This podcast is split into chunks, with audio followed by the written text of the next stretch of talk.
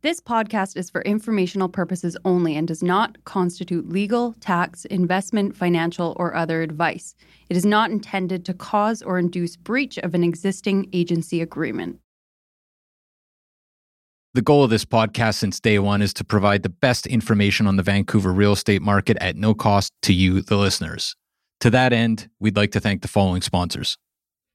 This podcast is sponsored by Marcon, a local family-owned and managed real estate development and construction company that's been around for nearly 4 decades.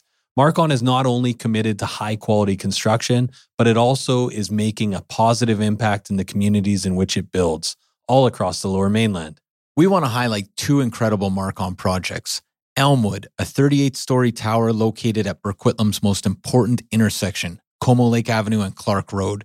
This landmark tower will feature 335 condominiums, over 37,000 square feet of office and retail space, and almost 20,000 square feet of amenity space.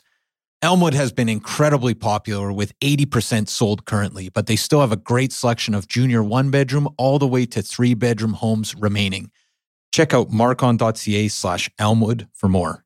And Matt, we are also excited about Soenhaus, Marcon's newest community in West Coquitlam. With 165 homes ranging from junior 1-beds to 3-beds, Soenhaus offers the perfect West Coast aesthetic with a more nuanced Nordic-inspired design. Register today at marcon.ca/Soenhaus. That's Soenhaus. Or you can learn more at marcon.ca or follow them at Instagram at Marcon Homes. Marcon, building for life. Hello? Hello? Hello? This is the Vancouver Real Estate Podcast.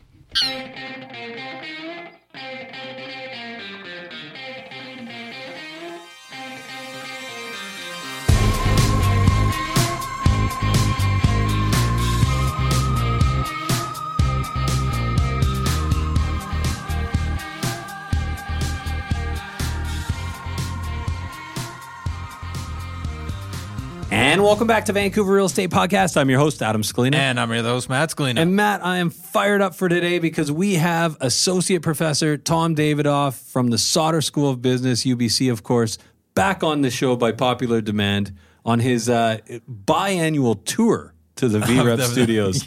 Yeah, exactly. Via telephone. I think Tom is one of our most popular guests. Right. One we get so much feedback about each time Tom comes on the show. But he comes back, he was one of our first guests ever. He's on at least twice a year. So awesome that Tom takes the time to talk to us every 6 months or so. So strap in. It's a great conversation. With Tom today, that is for sure, as always. Yeah, and we got to say, I mean, it's just awesome talking to Tom on the show and outside the show. He's just a great guy all around. Wealth information. And one thing to tease here, and this is shout out to Corey Wright from the Vancouver Commercial Real Estate Podcast. But so we have the 5-wire. Yeah. Corey has the 6-pack. Yeah. Right? 6 quick questions at the end of every episode on the Vancouver Commercial Real Estate Podcast. And one of his questions we just outright stole. Yeah. And we did it for the first time with Tom, and I think it's going to be a mainstay. Favorite song or music group? Yeah. Or band, some people call it. A music group. Yeah.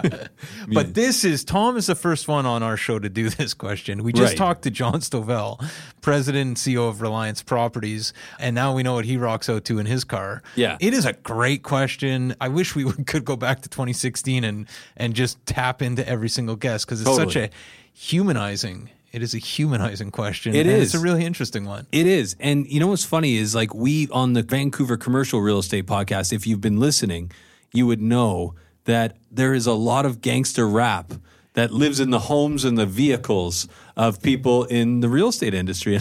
And you know what? Even I feel like that across the board, there's been, appraisers, lawyers, accountants. Yes. There's a lot of Mobb Deep being listened to. Yeah. And a little known fact about Corey Wright, Nickelback is played in his car and at home. And in fact, he's actually been to see Nickelback a few times in concert. Fantastic story. He's got some funny stories. We'll have to save for a Vancouver Commercial Real Estate Podcast for sure. But anyways, we ask, of course, Tom Davidoff that question today. Of course, we're going to ask him where the market's heading. He's going to do his biannual prediction for where the market's going. He always sticks his neck out. He does. He's not afraid to. And he's also not afraid to admit when he's wrong. Right. So, I think actually his response to when we asked him back on the show was, you want me to come on and give a wrong prediction again?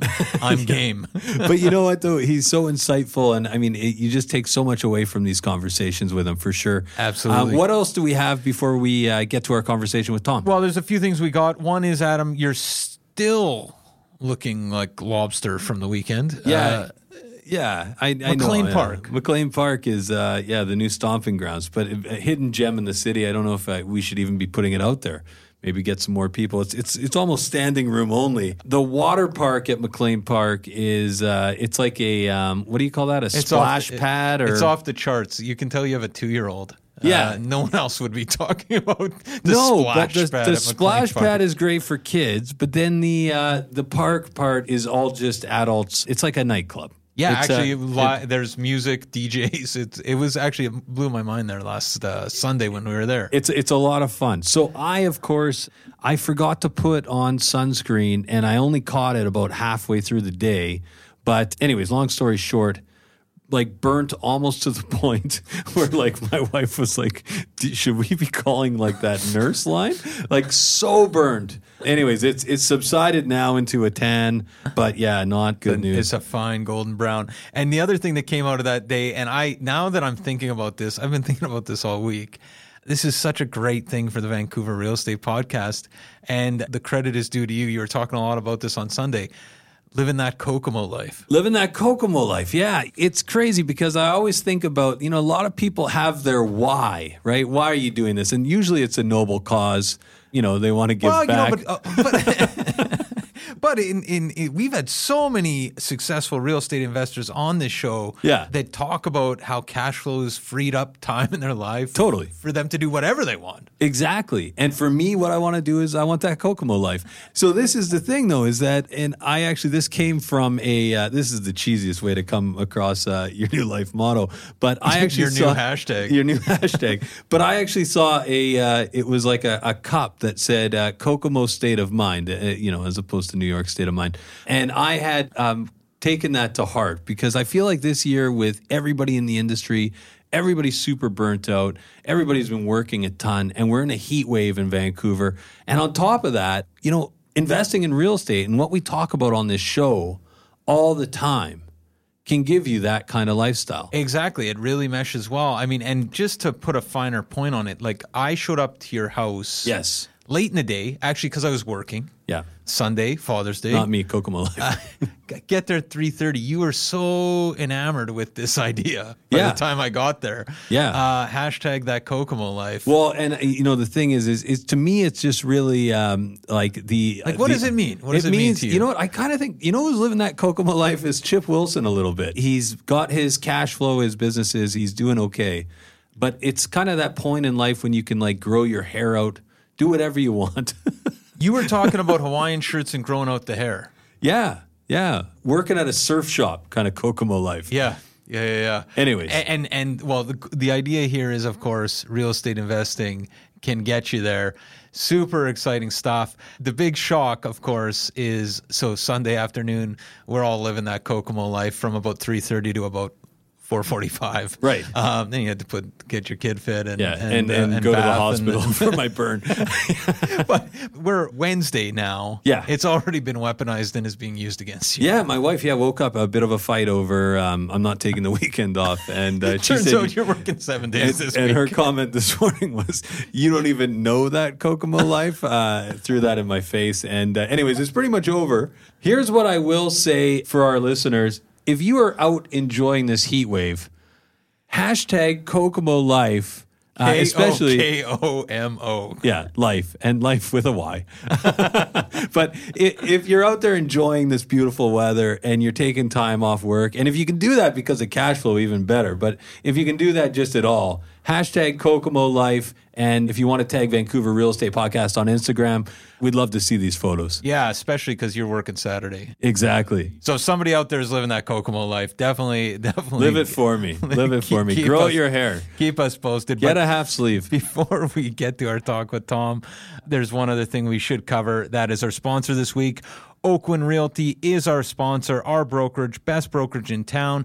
If you are a new agent, an aspiring agent, somebody just looking to make a change in the industry, head over to oakwyn.com/join, type in VRP 2020. That is oakwyn.com/join, type in VRP 2020. You'll talk to Michael Morgan and the gang, which is great. You also get a huge incentive for that VRP 2020, so don't forget that component. But Adam, maybe we should cut to our talk with Tom Davidoff, professor at the Sauder School of Business. This is an amazing conversation with Tom, Matt. I can't wait. Enjoy.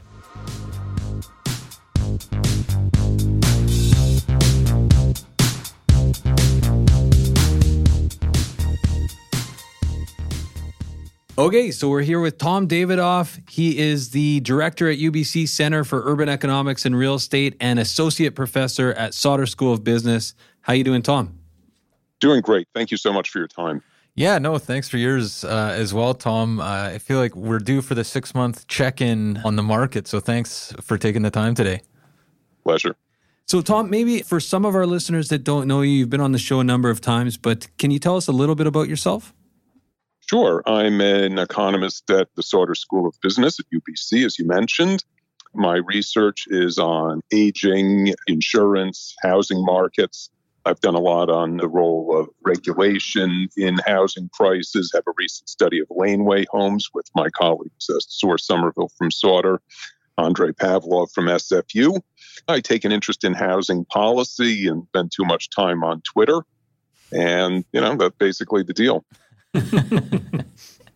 Well, I think the last time we had you on was sometime in the fall of 2020, a much different moment, although I guess it was starting to ramp up a little bit at that point. But has the market this year in the first half of 2021 surprised you, both for Vancouver, but also, you know, the Canadian market? I know you follow the States as well.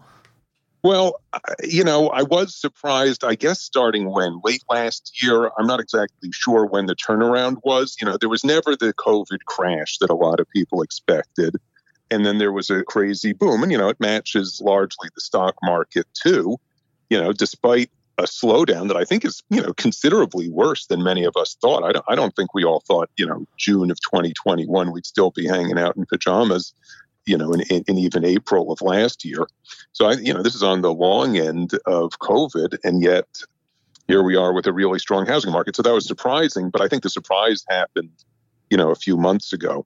And, you know, the one thing I will say is, you know, kind of makes sense. Once you tell yourself the story of what's going on, keeping the housing market strong, it's a little hard to be surprised on the upside. And I think the story you can tell yourself, whether it's true or not, consists of two things. One, this is an unusual slowdown in the economy because it makes you need space at home. You know, because of the internet, a lot of people are able to continue working, but, you know, you sort of take up space doing your Zoom meetings. You don't want to be bumping into or shouting over other people in your house. And for recreation, it's been largely indoors in your home. So people have wanted more space, and that's good for housing prices. The other thing, of course, is low interest rates. We just have phenomenal affordability, driven by, you know, 5-year rates that were below 2% for a while, you know, as low as 1.5%. And that makes affordability really easy. And, you know, people aren't necessarily making higher payments, certainly not economically, but they're paying more for houses because they can. You know, just a few things about that, Tom. One is, I was thinking about on the drive-in this morning, you know, we had you on, and I think the first time was 2016, where at least famously in my mind for the life of this show, you had an analogy to Robinson Crusoe and, you know, the foreigners showing up to the island and how to engage them. A lot of the people we've had on this program in the last 6 to 12 months, I would say, and mainly from the development community have pointed out, look, it's all local demand now. No one's screaming foreign buyers anymore. You know, there's no boogeyman here. It's supply issue. Is that kind of your takeaway from the last 6 months to a year in terms of the locally induced demand? You know, of course you want to be cautious. And I don't know at my fingertips exactly what's happened to immigration. And, you know, I don't know if you count immigration as local demand. You know, there's the so-called toxic foreign demand, which is some guy sitting in an apartment in some city that isn't in Canada, not intending to occupy an apartment, not intending to rent it out, and buying a place. I don't think that's been who the buyer is during this run up in prices. I think it's been locals, you know, with the need for more housing due to COVID and the surplus of affordability on the mortgage side. That's my best guess. And you mentioned other cities. I mean, we're seeing it throughout North America. You know, home prices have been very strong almost everywhere. And so, you know, to the extent you're seeing it in Houston, you know, Houston's an international city. If it's Cincinnati, you know, is that what's going on? Probably not. Right. Just looking at what's happened here and how red hot the market's been, does that change retroactively kind of, do you think, change the kind of potential for the narrative back in 2016, 2017? Or is this just a totally different moment in Vancouver's history? When the foreign buyer tax came in, we saw a downturn throughout the market and definitely in the high-end single-family end of the market. So I think that demand was doing something. You know, it was Cameron Muir who first told me, Tom, you know, it's local demand in most of the market. You know, foreign buyers are just the very top. And, you know, I may have been biased at the time. I have to say, you know, you see the information you see. And, you know, I was biking from Kitsilano to UBC up a path where you saw a lot of signs in Mandarin, a lot of people showing up in black sedans to open houses. And, you know, I may have over-inferred, you know, throughout the market, you know, in segments I wasn't seeing. But I also think things have shifted. And again, it's throughout North America, you know, the millennial cohort coming of age, you know, I guess lingering effects of the great financial crisis sorting themselves out. So it's not just Vancouver that saw a run up, you know, starting fairly recently. Obviously, the Bay Area's got horrendous affordability and homelessness problems. So facts on the ground may have shifted, but I do think there's probably an element that people missed the strength of the local market. Yeah. You know, one thing that the perennial kind of thing you see in the news, but last week as well, Bloomberg had an article about, I think, Canada, and it was a photo of downtown Vancouver on the article, whether that means anything or not, but that Canada was the second frothiest market globally. I feel like every 3 to 6 months on this show, we talk about the real estate bubble and where we go from here. But what are your thoughts on kind of the moment we're in right now in terms of risk and where we go from here? You know, local developer Richard Wittstock was just on Twitter sort of asking like, hey, you know, how much is the option to redevelop a single family home worth in Vancouver, right? And I did the little finger exercise. And if you think you're 25 years away from a rezoning of a single family home, you know, they can go to 2.5 FSR. You know, you're looking at about, you know, ballpark $2.5 million of value just there. So when you've got interest rates as low as we have, combined with growth in rents and historically prices at the rates we've seen, it's very hard to rule out almost anything as rational pricing. I think we are reliant on low mortgage rates. Something could snap and we go to 7% mortgage rates. I think that would have pretty consequential effects on the downside for housing prices. But that's not what financial markets see on the horizon. So, you know, if we continue to see strong immigration into greater Vancouver and Canada generally, and we continue to see low interest rates, and Vancouver continues to be a physically and regulatorily difficult place to build, I don't think these prices, you know, they're not unjustifiable. Now, if you look at what happened in the U.S. in the 2000s, you know, not to look backwards too much, but the places that got into trouble where you saw run-ups in prices combined with an easy ability to add new supply. I do wonder about some of these sort of remote suburban or rural areas outside Toronto with Lake Country where you've seen run-ups. I just don't know how easy it would be to add a bunch of new homes there. I mean, I think there's a lot of land, obviously, that could be converted into homes. Maybe the regulations are impossible. Maybe it's too expensive. Markets like that you worry about the most, where you see prices way above construction cost, but arguably prices should be close to construction cost because of the ease of entry into the market. Tom, what's your take on inflation over the next few years, and how do you think that will impact maybe not only Vancouver, but Canadian real estate overall? You know, I have uncertainty, and that comes from, you know, two things. One, I think there is a lot of uncertainty over where inflation's going to go. And two, it's not something I spend a great deal of time thinking about. I do know people talk about base year effects. We're at 5% inflation year over year. But, you know, you had a real curtailment of demand around the time of COVID when people were sorting things out. So, you know, there's a lot of supply shortages. I know, you know, you can't buy a bicycle, like you can't buy one, let alone, you know, you can't afford to buy one because of the prices. There's the chip issues with cars you hear about.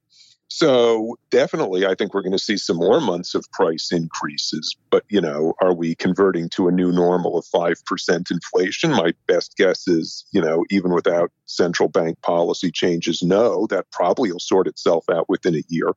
But it may not. You know, I could believe the kind of interest rates we've seen for the last 10 years could have been an anomaly. You know, thinking about the kind of outcome here of COVID and K-shaped economy, we had a mortgage broker on last week who was talking about, you know, how the clients that he services, and he has a large business, but the clients he serviced actually, you know, have saved considerable money. It was actually, you know, obviously hospitality, retail, restaurant industry that got hit hardest. I'm just wondering in terms of what that looks like, that kind of K-shaped recovery, what that looks like for the Canadian economy moving forward, and what you think that, what kind of impact that has on the real estate market. Yeah, well, there's no question, I mean, that we've seen a slowdown that was not equal across segments. I mean, I've been able to do my job. You know, I don't think I'm as good a professor over Zoom as I am in person, but I can absolutely do the job. And it's, in fact, less onerous for me. I don't have to spend time commuting. But if I ran a hotel or a restaurant or a yoga studio, it would have been a very, very different story. And, you know, we're seeing it in housing prices, unfortunately, because, you know, not in every case, but on average, the people whose jobs have been threatened by COVID are people with relatively low incomes who rent. And so we haven't seen that adverse income effect in housing prices, probably the way we have seen it in terms of lower growth rates of rent. The big question going forward is, are cities still going to be relevant, you know, places where everybody wants to work and has to work and wants to socialize? Or are they going to become crime-ridden hellholes where, you know, nobody wants to go? Right. And, you know, that's a bit of an overstatement. But again, and I don't know if I mentioned it 6 months ago, but I probably mentioned it at some point on the show, you know, I grew up in the 1970s and 80s in Brooklyn, New York, when, you know, being in the city just was not a plus. It was full of crime and disamenity. And, you know, there just wasn't much price benefit to being close to downtown. So if we shifted to a world where everybody can work from home, and home can be Montana or Merritt or Nelson, right, you know, then that's a risk. That's an actual risk for real estate pricing near big cities. In New York, I think you see it the most. It really does have infrastructure problems, and it's getting just big. You know, it gets bulky and unwieldy to be a city that size. And if it's easy to not work there, you know, I know people who say, having experienced COVID and, you know, lived in some other places during the shutdown, they're like, I'm out of there. I'm going to find a different place to live. So I think cities will probably rebound. You know, the trend in the information economy is people want to be around other people more, not less. But, you know, it could go the other way. Is that I know we always talk about risks for Vancouver, and it sounds like interest rates, at least from my understanding of what you said so far, is kind of a big one. But do you see that kind of move away from cities as being another risk? And I guess I'm kind of thinking of this in terms of, you know, again, just thinking about our conversation, our kind of every 6 month check-in.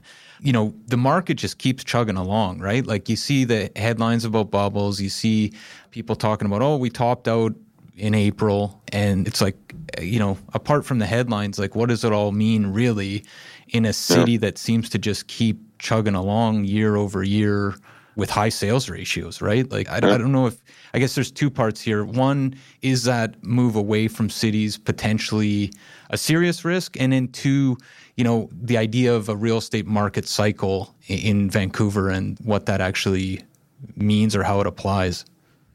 Yeah, so let's talk about the risk. My best guess is, A, it's not a huge risk anywhere. I mean, I think cities are going to come back. That's just how we organize our lives. But if it were a risk, my guess is a place like New York or Toronto would be more at risk than Vancouver, which is kind of a place to have fun, you know, work, you know. It's not true that the only reason people want to be near downtown Vancouver is because they have to go to a job there. There's an awful lot of amenity that only gets better as you move west in the region. And so, you know, I don't think prime Vancouver locations will be undesirable. But, you know, Yaletown versus West Van, right? I mean, those were moving in very different directions until COVID hit. Mm-hmm. And then, you know, the trend sort of went back to the burbs. And, you know, so if you're thinking about where to invest in Greater Vancouver, you know, I think that's an important source of uncertainty. And if you have some information that nobody else had, you might be able to make some money. I don't know which way the right way to bet on that is. So that's question one. You know, a big picture in terms of outperformance, the story I can tell that may or may not be right, right? I mean, it could be, you know, that we've just had 10 years of idiocy and a house in Vancouver should really cost $750,000 and that's where we're going to go. I mean, I don't think that's true. But the story you could tell to say, why do prices keep going up? You know, why don't we just have, you know, a more economically normal rate of return, right? Buying a bigger house should make you poorer, not richer. But that hasn't been the case in Vancouver over time. And I think the story you can tell is the one I told about the $2.4 million of option value. Mm-hmm. You probably read there was a lot of hand-wringing over a company that's going to start buying single-family homes near Toronto, and they want to spend $4 billion, add basements, and rent them out. And everybody's like, oh, my God, financialization, this sucks. You know, we shouldn't have corporations from whom we rent. We should all get to own our homes. And, you know, it's a mixed bag because, you know, lower income people can't buy anyway. So, you know, maybe add some rental supply and help people more in need. But why do you see that happening? The answer is most working people just don't have either the payment or the down payment to afford the present value of rents going out to infinity, plus the option value of redevelopment. When interest rates are low and growth rates are high, you know, a lot of the value in a home is out way many, many years in the future, and people may not have the deep pockets to pay for it, and you may need institutions to pay realistic prices. But institutions are lousy owners of individual homes. And so what we may be seeing is a long path where the gap sort of narrows between what properties are fundamentally worth and what actual home buyers are willing to pay. And maybe the foreign buying bonanza that got curtailed by foreign buyer taxes, maybe that was what we saw. We saw a group of investors who saw the value in the long run in a market like Vancouver and had the ability to pay, just massively outbidding local willingness to pay, but maybe driving prices closer to fundamental value. Mm-hmm. That's a story, and it may be wrong, but when you look at big risks to Vancouver, you know, how can we have this ongoing growth without something going catastrophically wrong? That's the best story I can tell. It kind of reminds me of Kelowna in some respects right now. It seems like, you know, people from Vancouver, I think they're experiencing in Kelowna exactly what, well, we've been experiencing for a long time, say since... We're, if you like, we're the Chinese of Kelowna. Exactly. And you know what? I feel like you talk to an agent there and they're like, this is crazy. And you're like, this is normal. This is what it looks like. Like, welcome to, you know, what's been going on here for a long, long time. And you see that with Montana and California, right? Right. And you know what? And part of it, I think, is the lens you bring to a market. Like, I wonder if people in Hong Kong in the 80s were just ahead of Vancouver and just looked at the landscape here and saw the potential that a local couldn't see in many cases. And I wonder, like Kelowna, it strikes me as, you know, Adam and I were joking that, you know, everything's the Yale town of this or whatever, but you're really, when you kind of overlay the opportunities, it just seems like they're endless there. You know, I don't know. You see it in Halifax too, right? I mean, that's a great, I mean, I haven't been there, but I mean, you know, I went to Cape Breton for my honeymoon and really liked it. And, you know, I think it's a pretty cool place, you know, and relative to a lot of Canada, quite accessible from the East Coast of the U.S. So, you know, and I remember looking, wow, it's really affordable. You know, if you want to do, you know, fantasy shopping, it used to be a great place to do it. Right. And you know, as I mentioned, it's happening in Montana, in the U.S. Californians are coming in. Yeah. So, I don't know if this is a temporary thing. Again, I think it does relate to low rates. Just fundamental values get very high in a place that has realistic growth prospects. Uh-huh. And, you know, until rates go up or something happens where people can't increase it, you know, there stops being more people to rent in places, you know, it may take some time before, you know, incomes catch up to fundamental values. Mm-hmm. So if I understand correctly, and I think I saw a debate on Twitter that you were engaged in with the quote-unquote financialization of housing. Yeah. You don't see that as a risk. In fact, you see that as actually potentially building out suites and providing more housing for people that really need it. Well, look, I mean, saying, hey, you know, you can't miss with real estate. You always make money with real estate seems like, oh, yeah, I've heard that before, you know. I mean, that just shouldn't be true of any asset class. Right. You know, and a house, it's nice to live in a bigger house. You know, living in a bigger house should mean sacrifice. You get to eat less of other food and, you know, have a worse car if you have a bigger house. It shouldn't be true that, oh, you know, well, if I buy a bigger house, then I can have more of other stuff, because then everybody would want a bigger house and, you know, eventually prices would catch up and that would be the end. It can't be like both a good investment and make you happy, but it has. And so, you know, that presents a puzzle for us. And the resolution to the puzzle for me is we've got these fundamental values that are so high that, you know, ordinary mortals who face liquidity constraints, because, you know, you only have so much down payment, you can only pay so much of your income under conventional financing, aren't able to pay that fundamental value. That leaves, you know, that leaves the path open for institutions. And we're seeing it in the U.S., right? Mm-hmm. It never used to happen that BlackRock or Blackstone, which I always get confused, shouldn't be able to go in and buy up, you know, like a lot of single family homes because they're hard to manage. But, you know, maybe that's exactly what's going on. Single family stock is getting out of the hands of people who are marginally with it financially. And the institutions are figuring out how to manage the transaction costs of renting one-off properties. So that's an upside. That would say, you know, maybe prices jump as those institutions figure out how to enter the market. They require lower rates of return than human beings. Mm. And so that drives up prices for the same, you know, fundamental rental value. By the way, when prices crash 50%, I just want to be clear that what I just laid out was a story, not my necessarily factual view. And you know, don't take it as investment advice. Right. Right. Well, but speaking of investment advice, we always like to get your forecast. Now, that's one story. I guess there's many other stories you can tell about the market, some that scare you, some that make you excited. What, in terms of best guess, you know, we're coming into summer here. Yep. By the fall, everyone's talking about, you know, at least the starts of immigration again, international students getting back to normal. We just went on a run that we're kind of slowly coming off of right now. What's your best guess in terms of what the market does in the next 6 months, a year, 2-3 years? Yeah. I think rents are going to get back in the news again. You know, we had a bit of reprieve in COVID, so I think we'll start to see the rental growth reemerge. That's relatively easy. I think correct.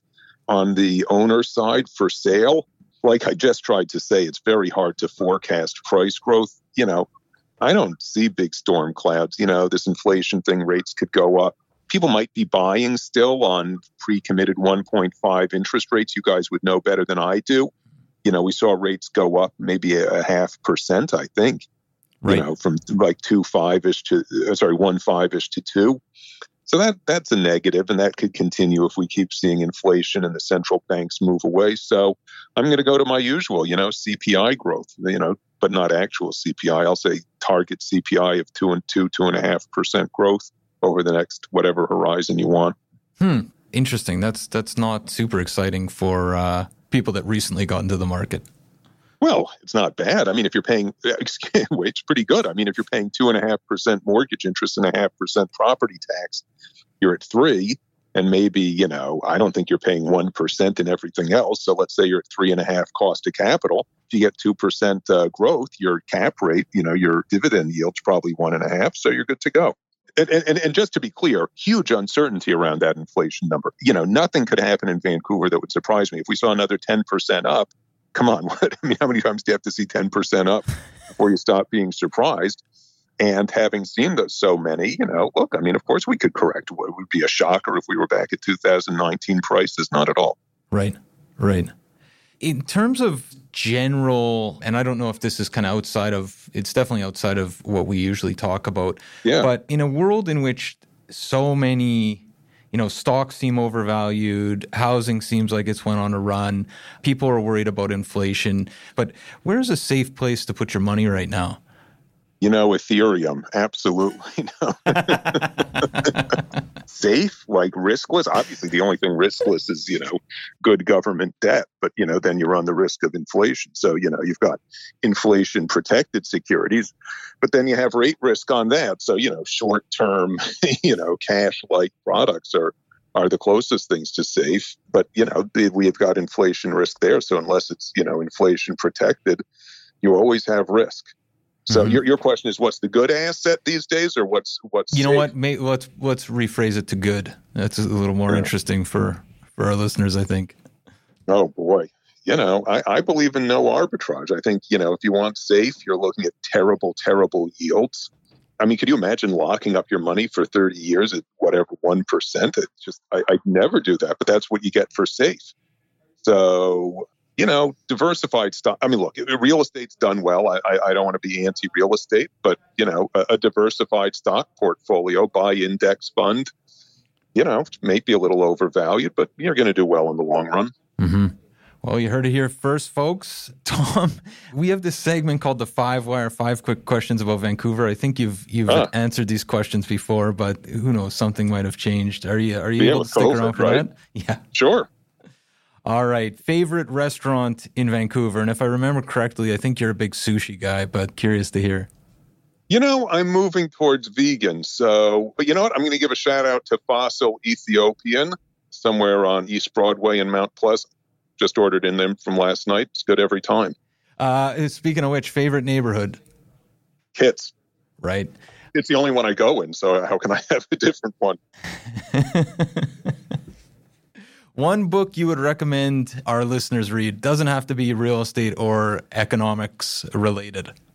I mean, I hate to say this on a thing that people listen to, but, you know, my wife and I both recently read the 2-volume biography of Hitler that came out recently by a German author.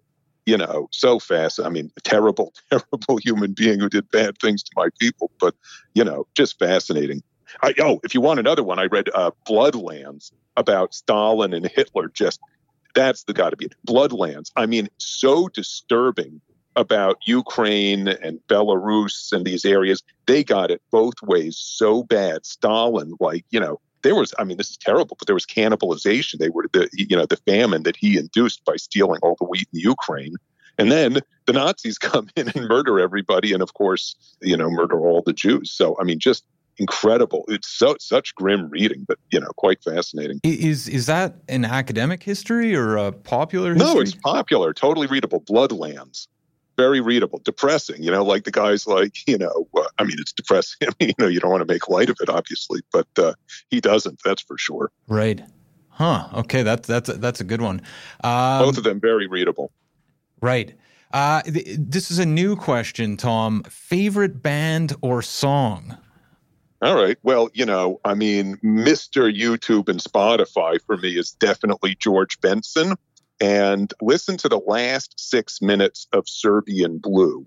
I mean, you know, I've just listened to Sultans of Swing. Like, you go any live version of that, and George Benson is so much. I just think he's you know, in a different class of guitarist. I mean, he is, because I think he called himself bebop or something like that. But, you know, many of us would think of George Benson, the schmaltz artist, you know, like Gimme to the Nighter, which is fine. But, oh, my God, his rock out guitar stuff is amazing. Wow, that is a good one. You got to listen to it right now. Minutes 6 through 12 of Serbian Blue. So freaking good. Maybe we'll try and go out on it. Last but not least, Tom, one thing you have bought for under $1,500 in the last 6 months to a year that has not transformed your life, but had a very positive impact. Well, it was just both my 50th birthday and Father's Day, and my kids convinced my wife to get me EarPods, you know, whatever the Apple thing is that doesn't have wires. Yeah. AirPods, sorry. Unreal, you know? Like, it's so great. Like, I could listen to my George Benson and not hear my family ask for stuff. Fantastic. A+. Yeah. Yeah, fantastic. Well, this has been really great, Tom. How can people find out more about what you're doing? And of course, everyone should be following you on Twitter. Well, that's for the quick and easy. And you know, that's probably where I'll put all the academic stuff too. blogs.ubc.ca/Davidoff. And if you Google, I don't know the URL off the top of my head, the Center for Urban Economics and Real Estate at Sauder. I've actually gone, stepping on your toes a little bit, I've done a bunch of interviews that I thought were really interesting. I interviewed a realtor in Houston, Texas, because it's just a really interesting market to me. Right. And picked up a bit of wisdom there. And I had a great one with Richard Wittstock and Bryn Davidson recently. So some good interviews both there. Both past guests of this show. Yeah, well, great minds think alike. Right on. Well, thanks again for your time, Tom. As you know, and listeners may have found out, Adam left the building, had to run, but really appreciate your time. And yeah, hopefully we'll check in a couple months, but this was great. Thank you very much.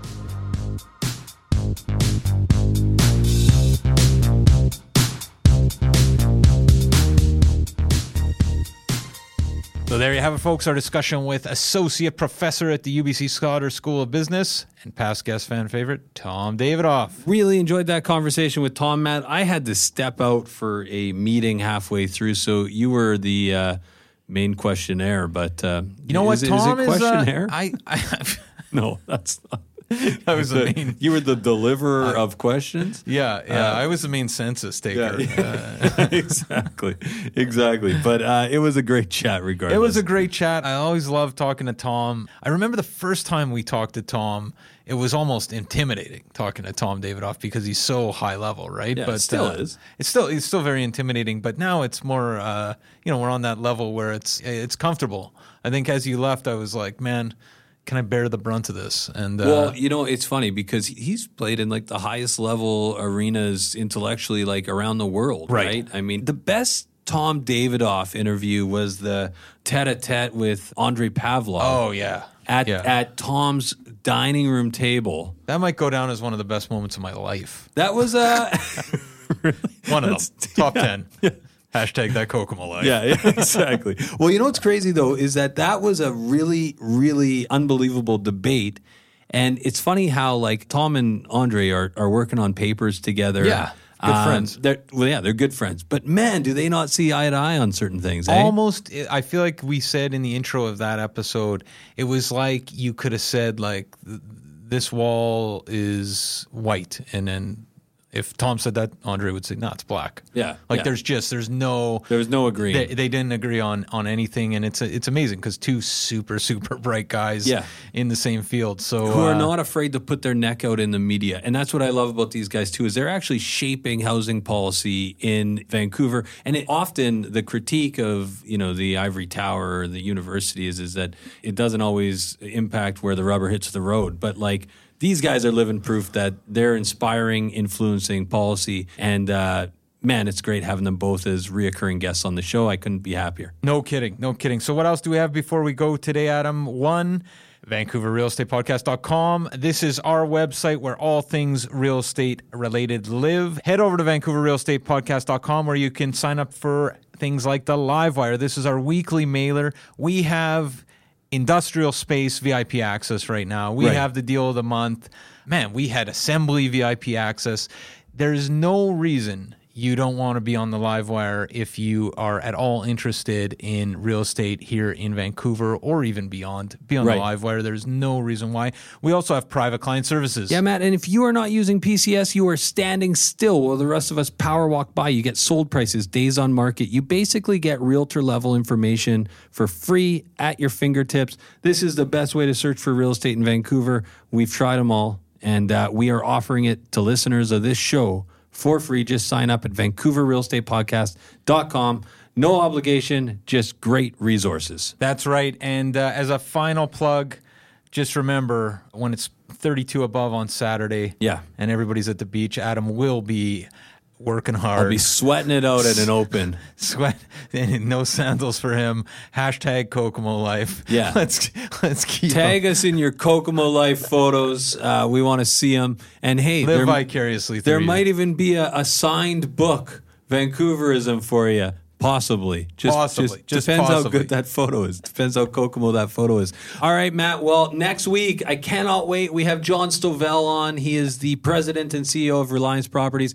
If anyone heard our earlier interview from a couple years back with John, 2018, you are not going to want to miss this interview. Speaking of guys who tell you what they think, John Stovell. And the only question I have is, what's his favorite band? Well, yeah. And Stay tuned. But municipal politics, where to invest in real estate, what's going to happen in the market, talk about an action-packed hour. We take a full hour with John. You are not going to be disappointed. Definitely not. If you want to talk about that or anything real estate related at all, give me a shout at 778-847-2854 or Matt at VancouverRealEstatePodcast.com. Or you can try me at 778-866-4574 or Adam at VancouverRealEstatePodcast.com. We also got that secret line, info at VancouverRealEstatePodcast.com. So enjoy the sun, keep lotioned up, and make sure you're living that Kokomo life. Yeah, SPF 50. Learn from my mistakes. Take care. Enjoy.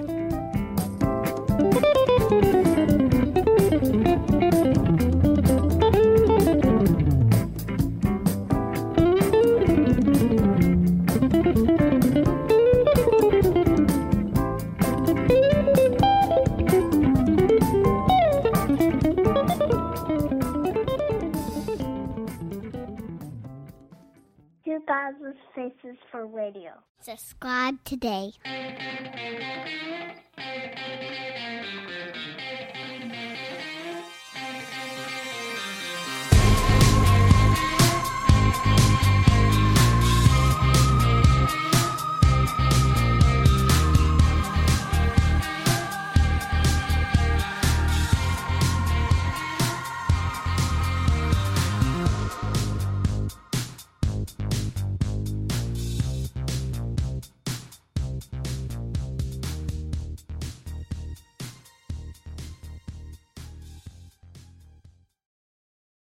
Hey everyone, pardon the interruption. We just want to take a quick minute to thank the following sponsors who make this show possible. We want to take a minute to tell you about Holy House, a nonprofit organization that provides community building programs and tenant support services to low-income seniors, veterans, families, and vulnerable residents in the downtown east side and across the lower mainland. Melissa from our team has been volunteering at Holy House. Melissa, what's been your experience?